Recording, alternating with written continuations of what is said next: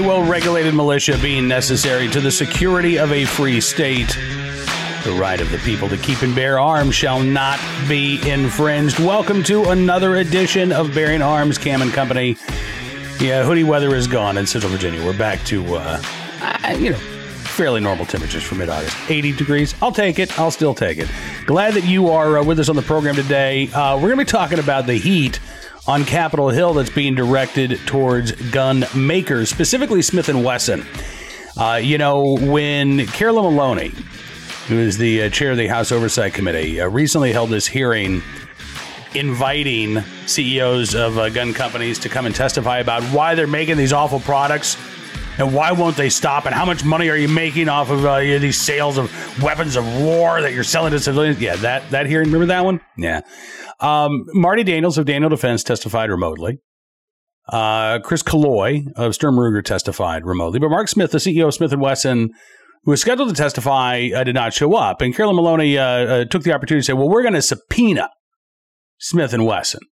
Now, at Bearing Arms, my colleague Tom Knighton has already uh, written about Smith & Wesson's response uh, to the subpoena, which is basically, um, in, in legal terms, go pound sand. I think that's that's probably the best way to describe it. Uh, but we're going to talk today about the Wall Street Journal's editorial on this subpoena, uh, which they come right out and call political harassment as well as character assassination uh, against gun makers. And they spare no criticism of uh, Carolyn Maloney for doing what she's doing. She says a committee char- they say a committee charged with oversight has burst its legal bounds and has crossed into character assassination. Uh, they say the dispute between the House Oversight Committee and Smith and Wesson escalated this week when the company objected to the committee's subpoena. Committee Democrats, led by Chair Carolyn Maloney, are demanding that the manufacturer produce sales and revenue figures for its AR 15 style sporting rifles. The company says the subpoena squashed months of good faith efforts to cooperate. Uh, the company's attorney, Mark Paletta, wrote in an August 15th letter to the committee, quote, Congress must clearly spell out with even more specificity why it needs the granular level of information requested by the committee. Wall Street Journal uh, goes on to say the letter says that Smith & Wesson says that have already provided detailed accounts of its rifle sales since the House Oversight Committee started investigating the industry back in May, but that wasn't good enough for Ms. Maloney. Yet she has not described a legislative need for more specific data. Probably because there is no legislative need for more specific data. As the Wall Street Journal uh, uh, writes, the manufacturers complied when the investigation remained its original scope, including a commitment by Smith & Wesson CEO Mark Smith to face questioning. But the company balked when the committee issued a formal subpoena demanding proprietary information on its revenue from AR-15 style guns despite no clear purpose other than to harass the company and feed an anti-gun narrative. Well, that's exactly what this is about. You know, uh, during the committee hearing itself, again, we we uh, saw so many Democrats like Karen Maloney play to the cameras, asking questions like, "Well, how many children have to die before you will stop selling these guns?" Right? I mean, that was the that was the line of questioning. Um, we saw headlines about uh, a billion dollars in profit for these gun companies over the 10 years, right, between 2010 and 2020 a billion dollars in profit um, uh, spread out amongst five companies over a 10 year period. But that wasn't the headline, right? The headline was gun makers make a billion dollars out of these weapons of war. This has been a uh, political, an act of political theater from the get go. But as the Wall Street Journal uh, points out, what Maloney is asking for, uh, she simply doesn't have the right for that information. Uh, they point out the Supreme Court has restricted subpoenas of exactly this sort. In Trump versus Mazars in 2020, the justices voted 7 to 2 to void the demand by several House committees for the former president's financial records. In addition to affirming the separation of powers, Chief Justice John Roberts' opinion held that congressional subpoenas need a clear legislative purpose. Well, what is the clear legislative purpose for wanting, again, to drill down to the granular level of Smith & Wesson's gun sales? There is none other than the desire by Maloney and other House Democrats to demonize the firearms industry. And as the Wall Street Journal editorial board writes, Ms. Maloney likely understood the Supreme Court's decision when she decided to serve Smith & Wesson, but don't forget the political context. The New York Congresswoman is in a primary battle against Representative Jerrold Nadler and others uh, after House seats were redrawn last year. Taking on the gun manufacturers could buy her support in the Tony neighborhoods of Manhattan, but even politically unpopular companies deserve the protection of limits on Congress's power. Yeah, it's actually interesting how um, how involved both Maloney and Nadler have been in these very high profile gun control efforts on the House side over the past couple of months. While Maloney was chairing this uh, uh hearing on gun makers, Nadler was uh, one of the key drivers of the House passage of the so called assault weapons ban. Uh, he was the guy who was uh, testifying uh, in the markup uh, he, uh, in fact, I think as the head of the House Judiciary Committee, he was in charge of the markup. Um, played a major role in getting that gun ban to the floor of the House, where it passed again with two votes, uh, and is likely to die in the Senate going forward. Uh, both of these longtime New York Democrats are now in the same district, uh, thanks to New York's redistricting maps, and so they're fighting each other for the Democratic nomination. Uh, and sadly, I think that they are using our right to keep and bear arms and our Second Amendment as a weapon to use against each other in their primary. Who's the most anti gun Democrat of all? Right? And I'm sure, again, in, in this district, this plays well. Uh, but Americans should be concerned about this abuse of power, this uh, overreach. Uh, I do have to say, though, I, I think that um, the one probable bit of good news uh, is that if Republicans take control of the House in November, as I expect that they will, although I'm a little concerned about uh, the red wave ebbing at the moment, uh, not because of gun issues, but because of other issues. Uh, but if Republicans take the, the House, um, then this witch hunt against uh, gun makers uh, will cease once Republicans are in control of the House Oversight Committee. They're not going to be demanding sales data from Smith and Wesson or any other gun maker in an attempt to try to demonize the industry. Uh, so there's a bit of a waiting game here as well. Uh, you know, uh, if the um, companies like Smith and Wesson uh, can litigate this, frankly, I, I think this is probably going to be resolved by elections before this issue even gets to the Supreme Court. Uh, but if it does get to the Supreme Court, if the unthinkable happens and Democrats maintain control of both the House and the Senate next year, I still think the courts will serve as a buttress again against the attempt to uh, put the firearms industry uh, at the list, top of the list of uh, public enemies across the country. Now, let's turn our attention to today's armed citizen story, our good deed of the day, and our recidivist report. We'll start there with a story out of uh, Texas, where a man accusing uh, accused of killing an eight-year-old in Harris County, Texas. The headline's a little inaccurate, by the way. It says he just came off probation. He actually had his probation extended in January of this year for being a felon in possession of a firearm.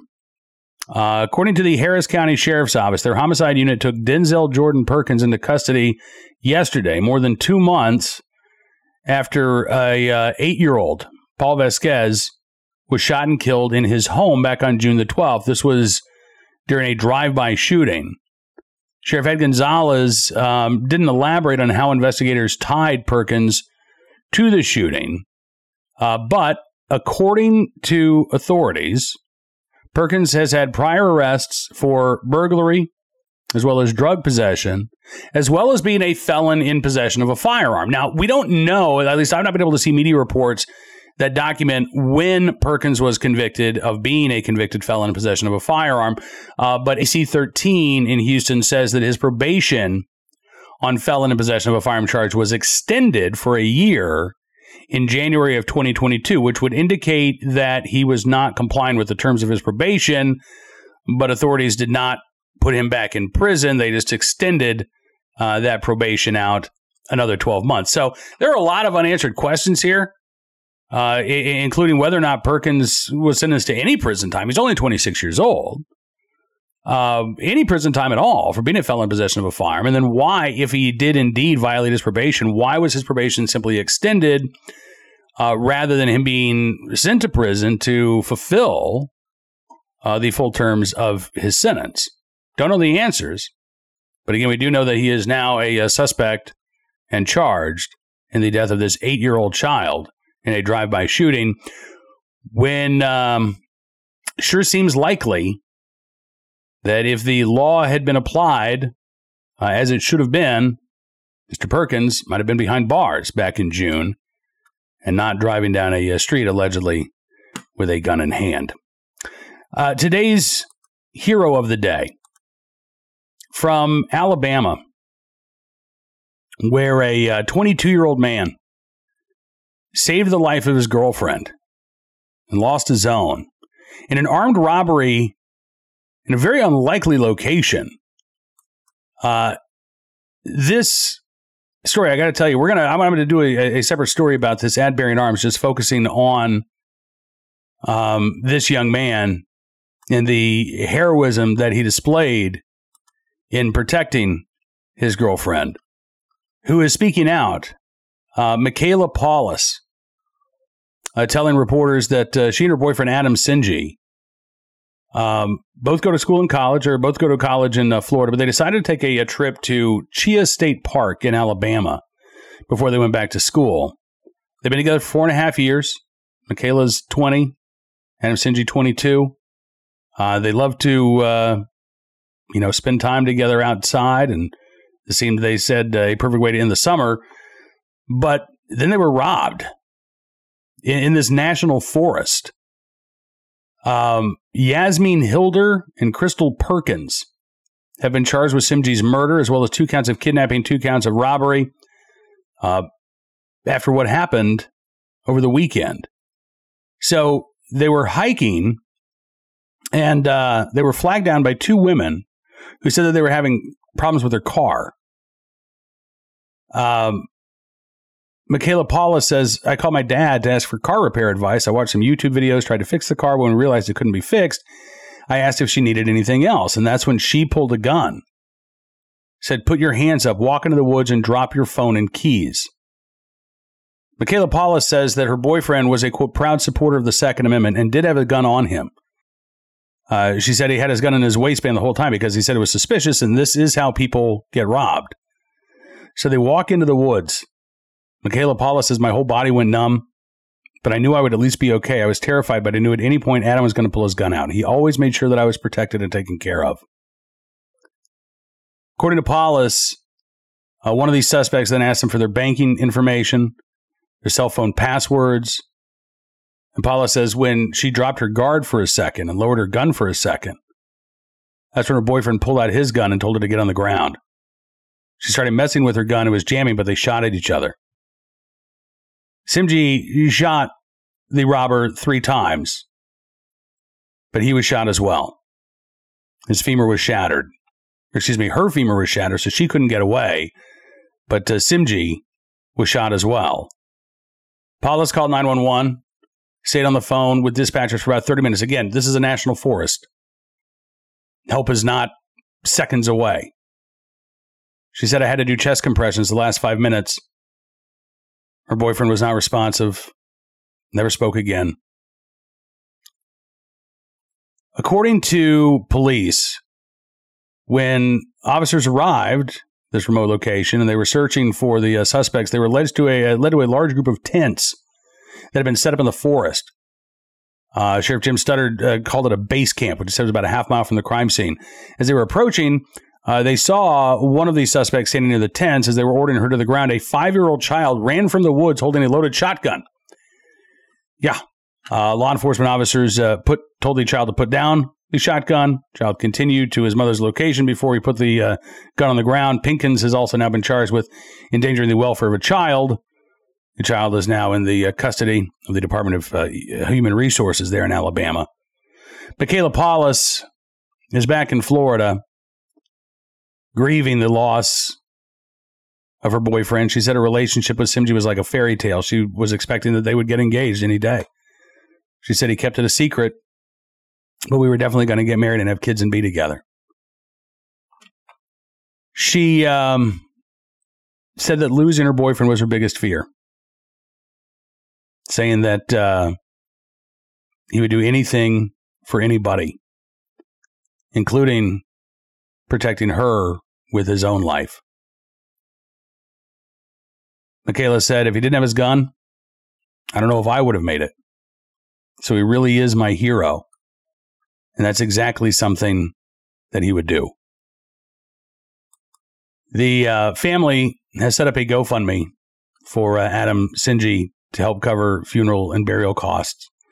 Uh, so far, they have raised about $7,500 of the $30,000 goal. Uh, I will include a link to this GoFundMe uh, in our write up of uh, today's Cam and Company at bearingarms.com. I would encourage you to share that as well. Our thoughts and prayers go out to everybody who is mourning the loss of Adam Simjee, who did die a hero, protecting the life of a woman that he loved. And, you know, this is an important reminder of the fact that when we carry a firearm for self defense, it's not a suit of armor. It, it's not some magical talisman that will protect you from harm. But it does, hopefully, give you the chance to protect yourself and the people you love from being harmed. And while Adam Simjee lost his life to a violent attacker, he also saved a life that day as well.